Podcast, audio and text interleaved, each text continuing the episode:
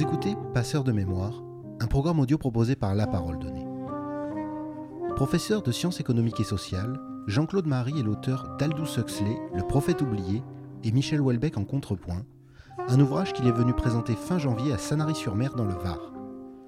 Une destination qui ne devait rien au hasard, car c'est à Sanary, en 1931, qu'Aldous Huxley écrivit en 4 mois Le meilleur des mondes. Ce roman d'anticipation dystopique contribuera à l'immense notoriété d'Aldous Huxley, et aujourd'hui encore, l'écrivain et son œuvre font régulièrement l'objet d'études ou inspirent parfois des auteurs contemporains comme Michel Houellebecq.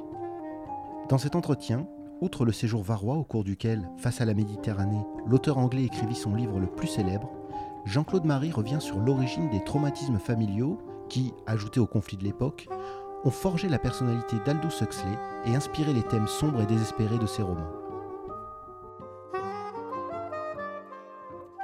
Je m'appelle Jean-Claude Mary, donc j'ai écrit un livre sur Aldous Huxley et Michel Houellebecq. Je travaille aujourd'hui sur Julian Huxley, le frère, dont on oublie parfois qu'il a été le premier directeur de l'UNESCO. Maintenant, je suis retraité. J'étais professeur de sciences économiques et sociales. D'abord, j'ai été très sensible aux aspects prémonitoires que j'ai trouvés dans Le meilleur des mondes, qui a été, comme moi, comme pour beaucoup de personnes, le premier livre de Huxley que j'ai lu. Qu'est-ce qui m'a paru très prémonitoire ? C'est d'une part le fait qu'on pouvait utiliser la science pour asservir l'être humain, le décerveler en quelque sorte, puisque c'est ça les grands dangers du totalitarisme vu par Huxley. Et puis, moi, j'avais été très sensible aussi à l'époque à la question du divertissement, c'est-à-dire toute cette industrie du loisir, du divertissement, qu'il développe d'ailleurs dans les romans qui précèdent, mais qu'il reprend d'une manière beaucoup plus systématique, même comme un moyen de pouvoir, un moyen d'oppression dans Le meilleur des mondes. Voilà. D'autre part, j'ai été très frappé par le fait que il y avait très peu de références qui étaient faites à Huxley. Certes, tout le monde connaît Le meilleur des mondes. Il y a même une revue, je crois, qui s'appelle Le meilleur des mondes. L'expression, il est vrai, souvent utilisée, sans que je pense on en saisisse bien tout le sens. Ça me gênait beaucoup. Je pense, par exemple, j'ai fait une recherche sur France Culture pour voir combien de fois Huxley avait été cité ou s'il y avait eu des émissions sur lui. Et en fait, en une dizaine d'années, il y a eu pratiquement peut-être une demi-heure qui lui avait été consacrée. Il y avait beaucoup plus souvent des réflexions et des références qui étaient faites à 1984 d'Orwell. Orwell est un auteur que, par ailleurs, j'estime beaucoup. La personne d'Orwell est aussi très, je trouve, séduisante et sympathique. Mais Orwell et Huxley ne parlent pas du même totalitarisme, si on veut. On pourrait dire peut-être que Orwell parle d'un totalitarisme hard. C'est celui de la botte écrasant le visage humain, disait Huxley. Lui, Huxley, parle d'un totalitarisme plutôt soft, celui de notre société, celui où on ne censure pas, mais les idées se perdent dans un flot d'imbécillité superficielle parfois. Voilà. Et alors qu'il n'y avait pas de référence faite à Huxley, je lis Les particules élémentaires, donc peu de temps après sa parution, et je vois que Houellebecq consacre 2 chapitres aux frères Huxley en plus. Voilà. Alors ça m'a quand même intéressé, et j'ai cru percevoir que le cheminement de Huxley est un cheminement inverse de celui des héros de Houellebecq dans Les particules élémentaires. C'est-à-dire que, si vous voulez, Huxley, il part d'une situation un petit peu de désespoir, presque de désespoir, Il lutte toute sa vie pour ne pas tomber... Enfin, toute la première partie de sa vie, il lutte pour ne pas sombrer dans le désespoir. Il part de cette situation-là. Et il arrive à la fin de sa vie, il écrit un livre qui s'appelle « Île » en 1962, qui est une utopie d'une société qui est réconciliée avec la nature. Les hommes sont réconciliés entre eux, avec eux-mêmes, etc. Une sorte d'utopie un peu écologiste, autogestionnaire, un peu finalement 68 arts, si on veut. Voilà, donc il fait ce cheminement-là. Et les héros de Houellebecq, eux, font un cheminement inverse. Ils partent, ils ont une mère qui a fait 68, qui a été hippie, qui a vécu la libération sexuelle, et eux, donc ils n'en peuvent plus, ils ont même une espèce de haine pour leur mère. Donc ils partent de cette situation-là. L'un des frères est un scientifique, il essaie d'inventer par une transformation génétique de l'être humain une autre société, une société transhumaniste. Et finalement, ça ne marche pas non plus, parce qu'il y a un livre qui paraît après les particules élémentaires de Houellebecq et qui s'appelle « La possibilité d'une île ». Et justement, le dernier livre dont je vous parlais de Huxley, il s'appelle « Île ». Voilà. Alors « Île », c'est la possibilité d'une utopie, et la possibilité d'une île, c'est l'impossibilité de l'utopie scientifique. Donc pour Houellebecq, il n'y a pas de solution politique, il n'y a pas de solution scientifique, puisque la solution scientifique transhumaniste, elle a échoué. Il n'y a pas de solution religieuse. Et ça, c'est aussi une autre relation avec Huxley. Il n'y a pas de solution religieuse pour Houellebecq. Il essaye d'avoir la foi, mais franchement, ça ne marche pas, quoi. Il n'arrive pas à croire. Alors que Huxley devient un homme religieux, en fait, dans la deuxième partie de sa vie.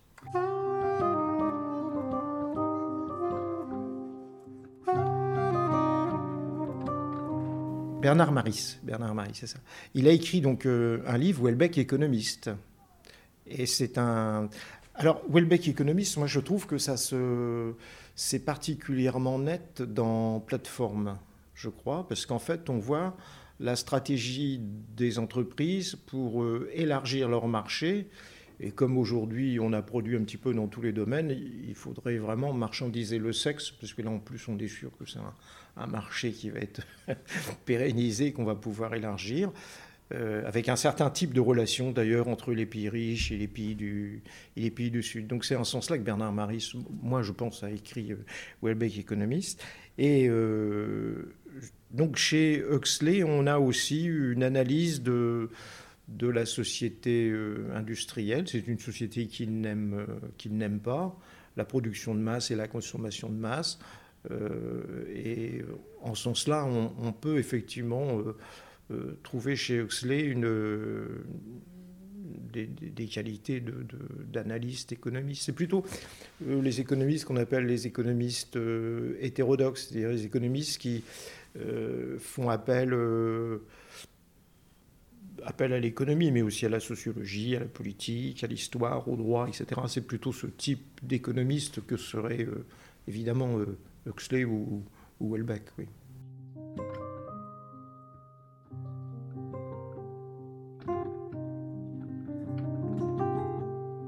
Non, il y a la critique du divertissement, par exemple, hein, où il y a un passage terrible chez Houellebecq d'un animateur sur une plage qui organise des jeux pour les vacanciers.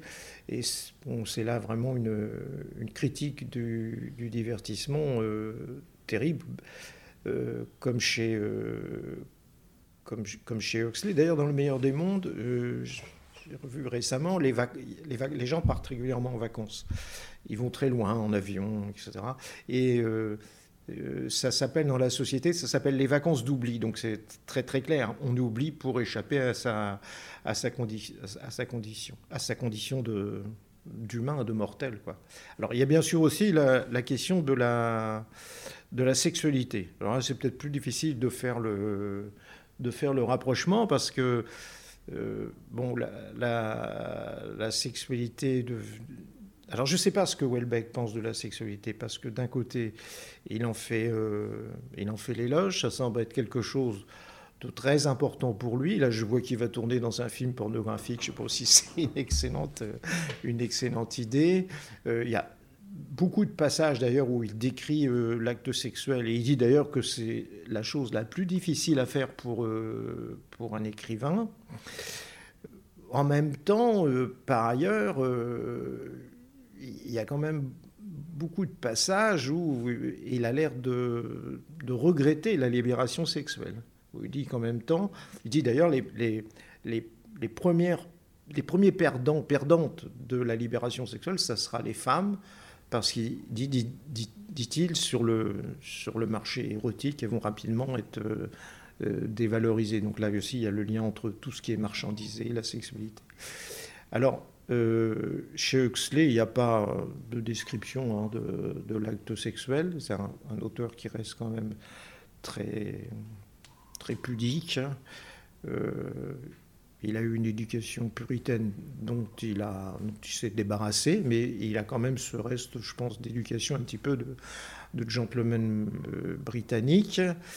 Et la sexualité, un de ses amis, qui était le critique littéraire anglais Raymond Mortimer, disait que la sexualité pour Huxley, c'était un double visage, c'était ambivalent, c'était à la fois une chose très importante, et puis en même temps, dans la vie, quoi.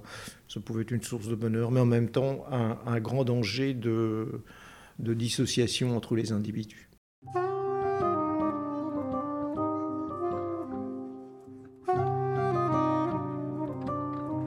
Oui, je vous disais prémonitoire, hein, c'est ça, oui. Alors, donc, il y a le divertissement. La banalisation de la sexualité. Enfin, alors là-dessus, on peut avoir un débat pour savoir si la sexualité est banalisée outre mesure ou pas dans notre société. Mais lui, je pense que la banalisation de la sexualité est un des moyens de faire oublier aux gens leurs conditions. Ça devient un échappatoire, si vous voulez. Voilà. Donc, il y a cette idée de l'homme qui est confronté à sa condition et qui tente d'y échapper, entre autres, à y échapper par la drogue, d'ailleurs. Donc, il étudie les différents narcotiques. Et il croit que les hommes sont tellement une image, en fait, dévalorisée d'eux-mêmes.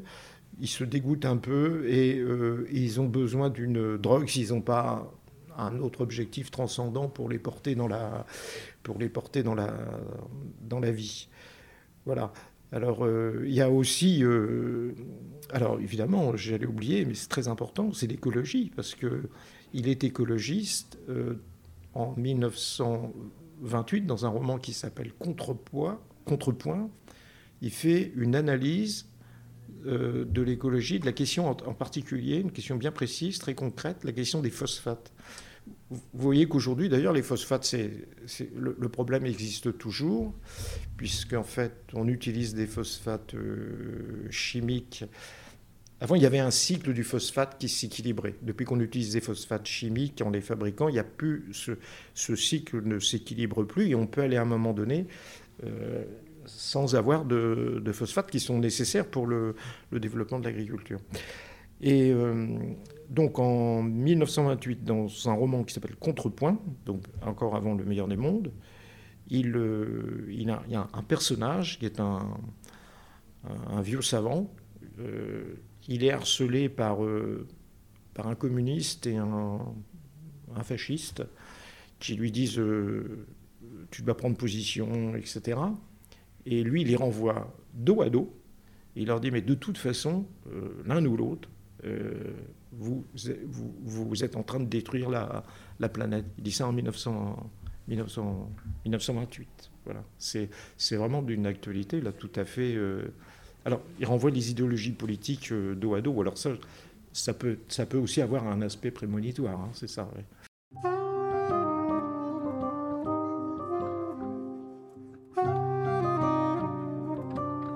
Je pense que c'est la souffrance personnelle qui est le terreau de son œuvre et même puis même après de son évolution vers un certain humanisme. Donc si vous voulez, Huxley, il a subi très tôt trois grandes âmes personnelles.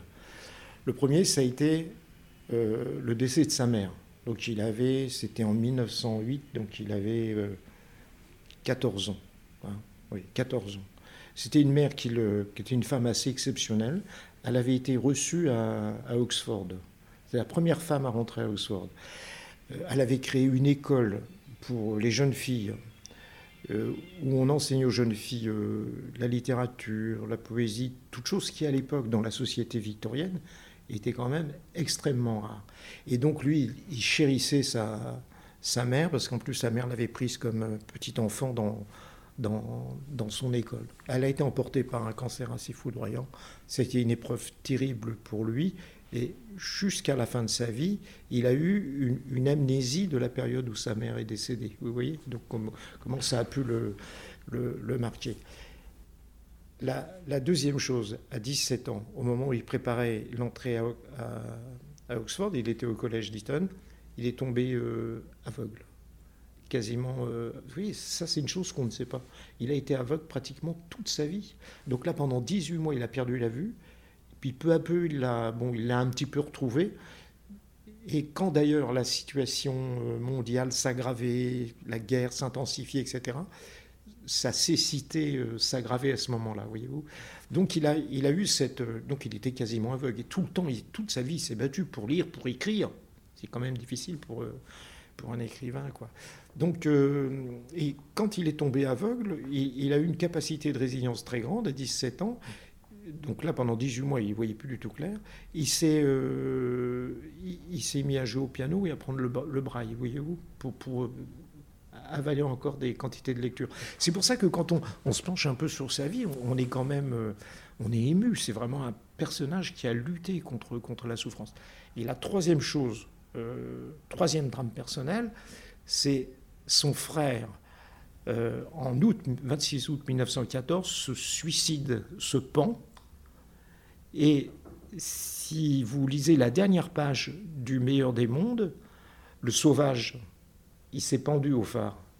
Et on voit ses pieds qui tournent, comme lui, il a vu au pied de l'arbre, où il a imaginé les pieds de son frère tourner pendus. Et son frère, comme le sauvage, ont été en fait victimes de la bêtise d'une société. Pas la même société, mais toujours un peu d'ailleurs en rapport avec la sexualité, puisque le sauvage, lui, ne veut pas céder aux avances d'une femme du meilleur des mondes, parce qu'il considère que on doit faire l'amour que quand on est amoureux, que quand on aime vraiment, on ne doit pas se donner comme ça tout de suite.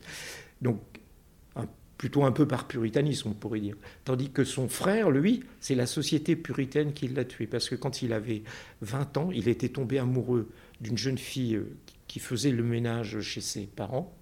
Il avait une relation avec elle, je crois même qu'elle avait été enceinte, je ne sais pas. Ses parents ont absolument refusé le mariage. Parce qu'elle était aussi de conditions sociales différentes. Et donc, il a été... Bon, après ça, il a eu des... Il est rentré à Oxford, il est sorti d'Oxford, mais il n'avait pas le premier prix. Dans la famille, il fallait avoir le premier prix. Il était dans le milieu du tableau, quoi. Bon, tout ça l'a profondément déprimé. Donc, il y en a un qui a été sous les... Le sauvage, c'est plutôt par une société qui a tendance à avachir les individus. Et puis le frère, Trèves, c'est par une société qui a tendance à les inhiber, à les mutiler par une morale complètement rétrograde. Alors voilà les trois drames donc, dans la vie d'Huxley. Et ça, c'est des drames terribles. Il est au bord du désespoir. Donc ses premiers poèmes, par exemple, qu'il écrit à partir de 1915... C'est des poèmes vraiment de souffrance, de brûlure intérieure, enfin c'est de route torture. Enfin, il souffre énormément. Et les gens qui l'ont connu le disent également, mais ils disent également une chose, c'est qu'il fait tout pour ne pas tomber dans le désespoir. Il sait qu'il est au bord du désespoir, il fait tout pour ne pas pour tomber dedans, voyez-vous. Voilà. Alors je crois que c'est dans cette souffrance qui trouve les ressources pour écrire, pour avoir ses vues visionnaires. Bon, cette société industrielle lui semble très, très inhumaine, en fait. Et il l'a vécu finalement personnellement, quoi, voilà.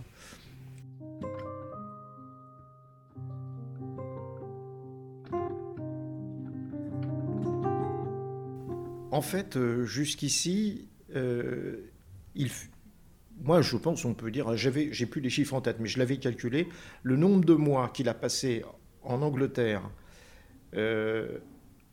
à partir du moment où il a commencé à gagner sa vie, qu'il a pu voyager, se déplacer.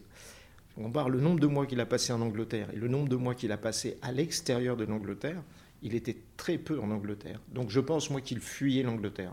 Parce que l'Angleterre, c'est la société industrielle, c'est la société puritaine, c'est le noir du charbon, c'est les brouillards, c'est tout ce que vous voulez. Donc je pense qu'il n'aimait pas cette société-là. Sa femme, d'ailleurs, sa femme le dit.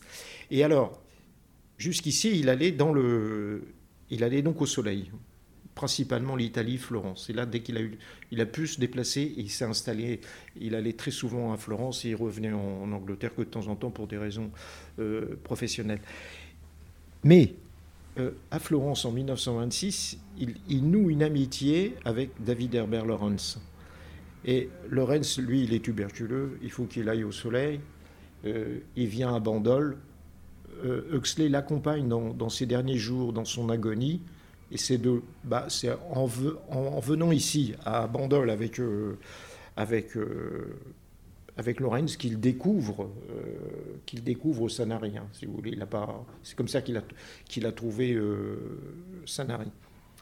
Donc, le livre « Le meilleur des mondes », il le portait en quelque sorte en lui depuis longtemps, parce que dans tous les romans qui ont précédé « Le meilleur des mondes », qui ont précédé 1932, il y a des critiques de la société industrielle, de la production, de la consommation de masse, du divertissement, d'une sexualité non maîtrisée par les individus. Tout ça est dedans. Et dans Le meilleur des mondes, il va en quelque sorte synthétiser toutes ces critiques et leur donner comme une sorte d'effet de synergie, donc une puissance, si vous voulez, assez radicale contre la société. Et l'autre chose qui est très importante, c'est qu'en fait, quand il commence à écrire « Le meilleur des mondes », il veut se moquer de Wells. Vous savez, l'auteur de science-fiction, « L'homme invisible », il lit de Dr Moreau, « La guerre des mondes », etc. Pourquoi veut-il se moquer de Wells ? Parce que Wells est un personnage sympathique au demeurant qui est né dans un milieu très très modeste. Sa mère était femme de ménage. Il a fait des études. Très rapidement, il a eu du succès. Et à 30 ans, il gagnait déjà de l'argent. Il avait du succès, etc. Et donc lui, Wells, il était très progressiste en quelque sorte. Il disait, ben voilà, le libéralisme, qui fait qu'on peut dire ce qu'on a envie de dire, l'école auquel j'ai pu aller, alors que dans une autre époque, je n'aurais pas pu, le progrès technique aussi, qui permet d'augmenter les richesses, eh bien, tout ça, on vit une époque merveilleuse, il y a du progrès possible, il imagine une société où on met ensemble les administrateurs, enfin, ce qu'on appelle les technocrates aujourd'hui, les financiers, on met tout ça ensemble, on dépasse le cadre national, on fait une planification. Il a une certaine admiration pour Staline, il trouvait que c'était bien la planification, alors que ce n'était pas du tout un homme cruel ou quoi que ce soit. Et donc il a cette vision, peut-être qu'on va trouver un peu naïve aujourd'hui, du progrès. Et Huxley a envie de se moquer de lui, hein. Peut-être a-t-il envie aussi de régler un petit compte avec son frère, je ne sais pas, parce qu'en fait, son frère travaille à la rédaction d'une encyclopédie de la biologie, du vivant, de la science du vivant, avec Wells. Bon. Donc, il commence pour écrire un pamphlet, si vous voulez, quelque chose d'un peu humoristique, avec le ton caustique qui lui est bien particulier. Mais en fait, en écrivant, c'est les miracles de l'écriture pour celui qui est écrivain, il va chercher au fond de lui-même, et ce qui ressort, eh ben, c'est son frère, quoi, qui a été aussi tué par la société, qui n'a pas du tout été porté par la société. Cette même société qu'adorait, qu'adulait Wells, quoi. Et il part donc une velléité pamphlétaire et humoristique, pour se moquer un peu de Wells, et il arrive à un cauchemar collectif qu'il a été chercher en lui-même. Voilà.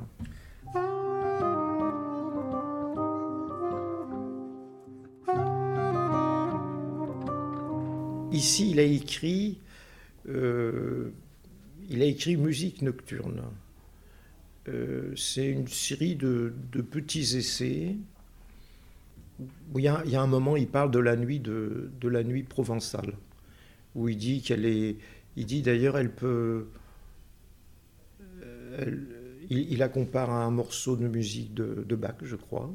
Il dit ça va très bien ensemble d'ailleurs, et ça fait. Il dit c'est ce qui permet de dire que la vie vaut la peine d'être vécue. Donc, si vous voulez, ça lui fait beaucoup de bien. En plus, il est pratiquement aveugle, si vous voulez. Alors, il va quand même toujours dans des pays où il y a de la lumière. Il en a besoin pour ses yeux. Mais sinon, à part Musique at Night, quand il est là, il écrit Le meilleur des mondes, dans lequel on ne voit pas trop bien le petit port de Sanary. Hein. Il écrit... Eyeless in Gaza, alors ça a été traduit en français par La Paix des Profondeurs. Donc c'est le livre de sa conversion. Alors ça c'est un livre très très très important. C'est le livre de sa conversion. Et il n'y a pas de rapport avec franchement avec la Côte d'Azur. Donc Huxley va connaître de la fin 1932. Donc voyez-vous, peu de temps après Le meilleur des mondes, jusqu'à la fin 1935. Une période très difficile pour lui. Il est parfois dans des états de dépression. Même à un moment, il doit être hospitalisé parce qu'il est complètement bloqué, il ne peut plus rien faire. On lui donne même un petit boulot dans l'hôpital pour porter des livres à droite, à gauche, à des malades. Il y arrive à peine. Enfin, il est vraiment dans un état très difficile, complètement dépressif. Peut-être parce qu'avec Le meilleur des mondes, il a été chercher au fond de lui-même ça. Puis son ami Lawrence est décédé. Donc tout ça s'est accumulé sur sa souffrance précédente. Donc il est un peu... Et alors il va essayer de réagir. Il rencontre des personnages, trois personnages, on en parlera après si vous voulez, qui l'aident énormément à sortir de ce marasme. Et... il décide qu'il doit changer de vie. Voilà. En gros, il dit... et ce changement de vie, c'est le livre. C'est ce livre, Eyeless in Gaza, La Paix des Profondeurs. Il se dit ça. Jusqu'ici, j'étais un écrivain sceptique qui passait une vie un peu agréable, faite des plaisirs de l'écriture... je gagnais bien ma vie, je voyageais, j'avais même des succès auprès des femmes, parce qu'un écrivain aura facilement des succès auprès des femmes. Mais il faut arrêter ça, parce que c'est une vie qui n'a pas de sens. J'ai privilégié les valeurs intellectuelles et esthétiques sur les valeurs altruistes. Je devrais passer mon temps à faire autre chose que ça. Il y a la guerre qui vient, je devrais lutter contre la guerre. Voilà. Et il écrit...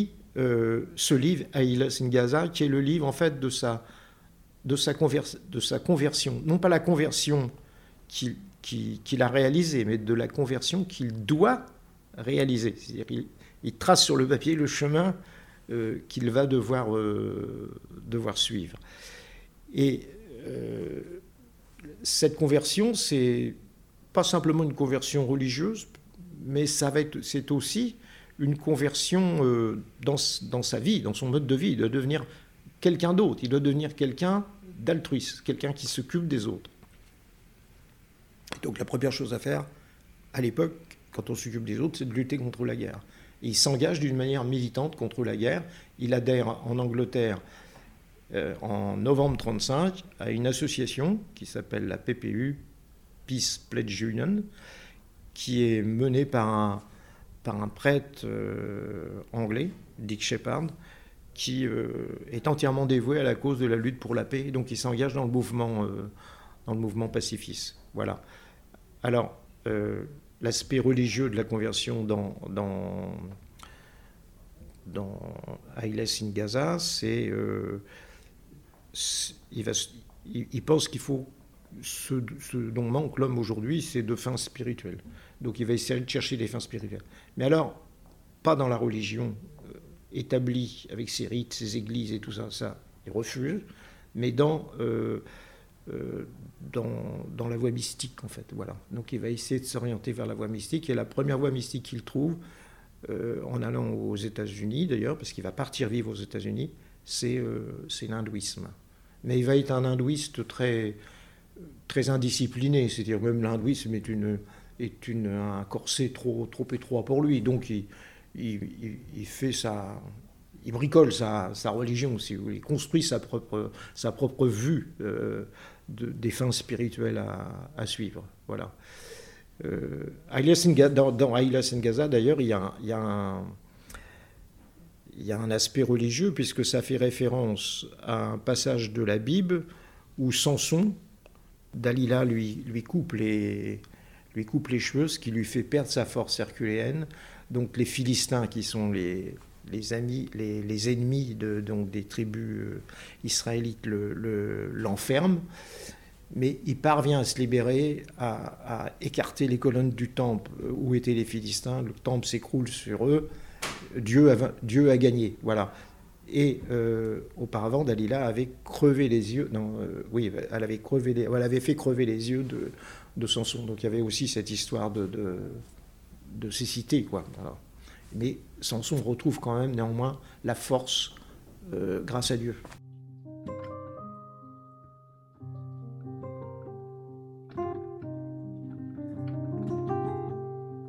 Il était souvent malade, hein. Il avait souvent des maladies respiratoires, il y avait sa cécité, et il a lutté contre sa cécité en utilisant une méthode qui s'appelle la méthode Bates, sur laquelle il a écrit un livre qui s'appelle « L'art de voir » et qui est une méthode de gymnastique de l'œil extrêmement contraignante. Il faut faire pendant 3 heures de la gymnastique de l'œil, ça doit être assez pénible.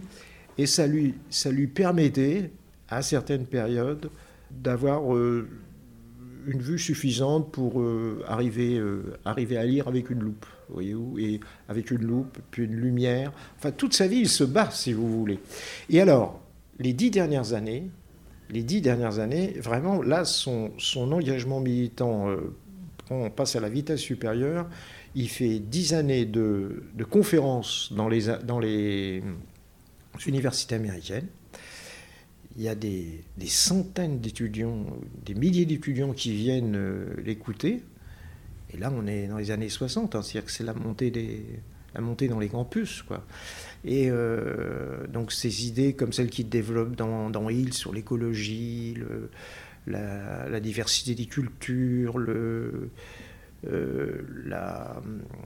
même aussi la question de la révolution psychédélique, voilà, tout ça, ça a beaucoup, l'écologie, tout ça, ça a beaucoup d'écho auprès des étudiants. Et donc là, il va être un peu... sorte d'icône de la jeunesse, comme il avait été d'ailleurs l'icône de la jeunesse dans les années 20 en Angleterre, mais d'une manière différente. Dans les années 20, il était l'icône d'une jeunesse qui était désabusée et dégoûtée après la guerre de 14. Là, il est l'icône d'une jeunesse chez qui il y a une poussée un peu subversive. Alors, pendant 10 ans, donc, il fait des conférences, il assiste à des conférences internationales. Il fait partie d'une association mondiale d'intellectuels qui réfléchit à la manière de résoudre les problèmes dans le monde, l'armement, la question atomique, la faim dans le monde également. Il est reçu par le pape sur cette question de la faim dans le monde. Il travaille avec la FAO. Enfin, et il est tellement parti dans son action que il refuse de soigner jusqu'au bout son... Il avait un cancer de la langue. Et il aurait fallu, pour être sûr de le guérir, lui faire une ablation de la langue. Quand le cancer était reparti une deuxième fois, il n'a pas voulu. Parce qu'il a dit, si je fais ça, je peux plus rien faire, quoi. Je ne peux plus militer, en fait. Parce qu'il militait, il était citoyen du monde, quoi. Et il va... Bah, finalement, il va mourir de son cancer en 1963. Alors, pourquoi il est oublié? C'est qu'il meurt quel jour? Il meurt le jour de l'assassinat de Kennedy. Ça, c'est pas de chance. Hein. Il meurt le jour de l'assassinat de Kennedy, le 22 ou 23 novembre 1963. D'ailleurs, sa femme raconte. Il est dans son lit, il vient de fermer les yeux. Sa femme retourne dans les autres pièces de la maison où il y a des membres de la famille, des amis, et ils sont tous, alors qu'ils savent qu'il est là en train de mourir, ils sont tous sur le poste de télévision. Elle se dit, mais c'est pas possible. Aldous vient de mourir, ils sont là à regarder la télévision. Mais elle apprend que en fait, Kennedy vient d'être assassiné. Voilà. Ça, évidemment, ça a pu aussi peut-être contribuer à son oubli, quoi. Il y a aussi une autre chose, c'est qu'il est inclassable, finalement. Et ça, on a du mal à se souvenir des gens qui sont inclassables. On peut se souvenir d'un grand communiste, d'un grand fasciste, d'un grand libéral, je ne sais pas. Mais quelqu'un qu'on ne sait pas où mettre, que certains qualifient d'anarchiste de droite, les autres d'extrême gauche, les autres d'écologistes. Vous voyez, voilà, il brouille les pistes un peu quand même.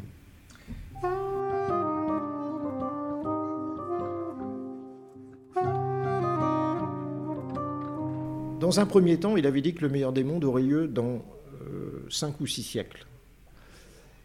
Et puis, après, il a réécrit un livre qui s'appelle... il a réécrit une préface du meilleur des mondes en 1946. Et dans cette préface, il dit, en fait, ça va arriver beaucoup plus tôt que je ne le pensais. Ça va arriver dans un siècle, voyez-vous. Bon, alors... Vous voyez, 2047. Alors, pourquoi Ford? Parce que Ford, c'est le chef de la société. Voilà. D'ailleurs, il y a des allusions. Il y a Ford, il y a un des héros s'appelle Bernard Marx, par exemple. Alors, il y a une femme aussi qui s'appelle Lénina, il y a comme des références un petit peu amusantes à des personnages historiques. Alors, mais pour répondre à votre question là, c'est que, vous avez bien compris, il y a 2 Huxley. Le premier, il est très sceptique et pessimiste. Pas désespéré, mais sceptique et pessimiste. Et entre autres, il ne croit pas à une solution alternative à la société, on va dire, industrielle ou même qui devient après post-industrielle. Et d'ailleurs, il reprend ça dans le livre qu'il écrit après la guerre, 1948. Il écrit un livre qui s'appelle « Le retour sur le meilleur des mondes ». Et il dit justement, le sauvage dans le meilleur des mondes, il n'avait pas d'alternative. Soit il restait un sauvage, soit il rentrait dans le meilleur des mondes. Mais bon, ce n'était pas suffisant pour être un... Dans les 2 cas, ce n'était pas une bonne solution. Et il dit, si j'avais à le réécrire aujourd'hui, je lui donnerais une solution. La solution, ça serait des petites communautés qui s'autogèrent, qui vivent d'une manière assez autarcique, en autonomie, et il n'y a que d'elles qu'on peut attendre un changement de l'humanité.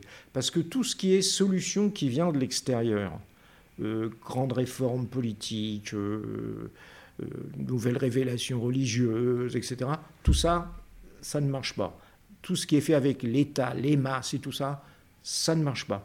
Et ça, c'est une idée qu'il avait déjà avant, pendant sa première période sceptique. Le fait est, entre les 2 périodes, c'est qu'il a toujours cette espèce de scepticisme vis-à-vis de la politique, vis-à-vis des grandes réformes, vis-à-vis des grandes idéologies, vis-à-vis des dogmes. Mais par contre, il s'est mis à croire aux solutions des petites communautés qui vont essayer voilà, d'un petit peu de régénérer l'humanité, mais sans vouloir s'imposer, quoi, en quelque sorte. Voilà. Alors, c'est vrai que quand on regarde le monde aujourd'hui, qu'on voit Il appelle ça les forces impersonnelles, l'immensité, la puissance des forces impersonnelles qui sont en jeu, c'est-à-dire les forces qui dépassent les individus, que ce soit la puissance des États, on le voit avec la guerre en Ukraine, les rivalités politiques, la démographie, la machine économique, etc. Quand on voit toutes ces forces impersonnelles, on s'est dit comment en prenant le pouvoir, en faisant une réforme politique, peut-on changer les choses? On n'y croit pas trop. D'ailleurs, on voit même une certaine impuissance des politiques. Et c'était son point de vue. Donc lui, il comptait sur les réactions, un peu à l'échelle de petits groupes. Voilà.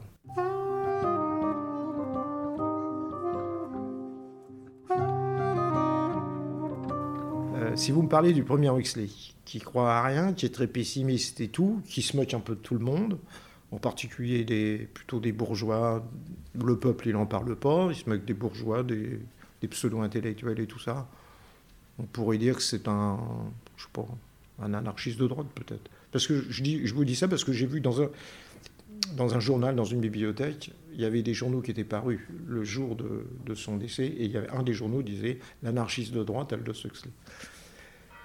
Maintenant, si vous considérez le deuxième Huxley, celui de Hill, 1962, bon, je dirais oui, c'est un écologiste, quoi. Voilà, c'est ça. Et ce qui serait à Europe Écologie Les Verts, je ne sais pas, parce qu'il ne croit pas non plus beaucoup à la politique, oui, voilà, c'est ça. Ce serait peut-être un écologiste qui essaierait de fonder une communauté un petit peu autonome. Il préconise, par exemple, en 1948, il préconise l'éolien et le solaire et l'autonomie en matière agricole. Il dit qu'il y a des méthodes pour avoir une autonomie, on peut s'autosuffire. Donc des communautés qui s'autosuffisent. Et c'est un adversaire du nucléaire. Alors du nucléaire militaire, puisqu'il a écrit un livre sur la bombe atomique, Temps futur, décrit une société qui a été bombardée, mais c'est aussi un adversaire du nucléaire civil, où il dit le nucléaire civil, par ses déchets, ses rejets, etc., va détruire le capital génétique de l'être humain. Voilà. Donc, vous voyez, ça aussi, c'est des éléments pour une réflexion aujourd'hui, quoi.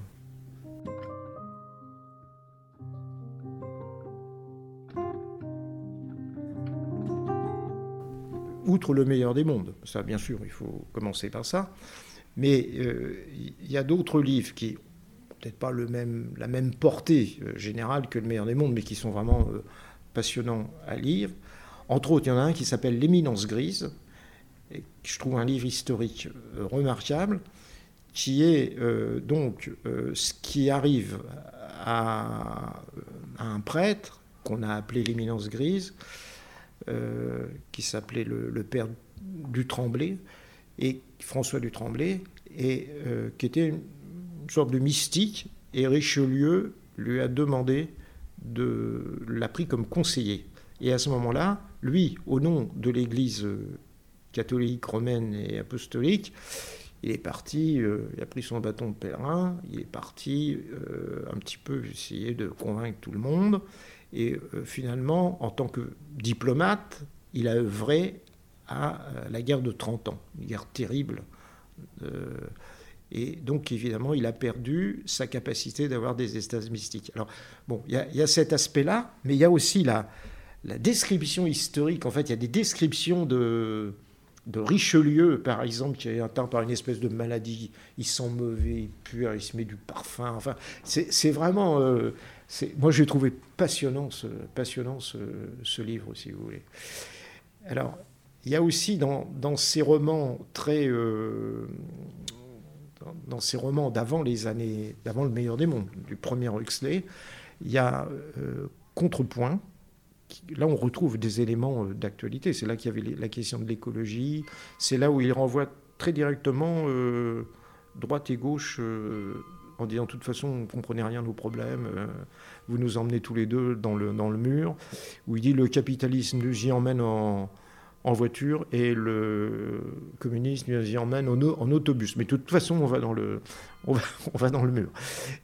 Donc il y a Contrepoint, qui est un livre aussi avec des références historiques d'ailleurs, un autoportrait d'Huxley au travers de 2 personnages, donc ça permet aussi de saisir, une fois qu'on a un peu les clés. Et puis un autre qui s'appelle Marina di Vezza, qui décrit une grande bourgeoise aristocrate en Italie qui se prend à rêver qu'elle est une mécène, qu'elle fait beaucoup pour les arts, etc. Et en fait, il se moque à ce moment-là d'une femme, chez qui d'ailleurs il avait été invité, qui était Lady Ottolani, une grande aristocrate anglaise, qui avait un manoir où elle recevait toute la fine fleur des intellectuels anglais dans les années 1915-1920. Voilà, ça c'est très intéressant. Et puis il y a aussi un livre, moi j'ai bien aimé, qui est un roman d'après Le meilleur des mondes, mais un peu dans la veine de ceux d'avant, qui s'appelle Jouvence, et ça se passe aux États-Unis, et entre autres est mis en scène un personnage qui était Hearst, c'était, vous savez, le grand magnat de la presse qui est joué par Orson Welles dans Citizen Kane. Voilà, c'est ça.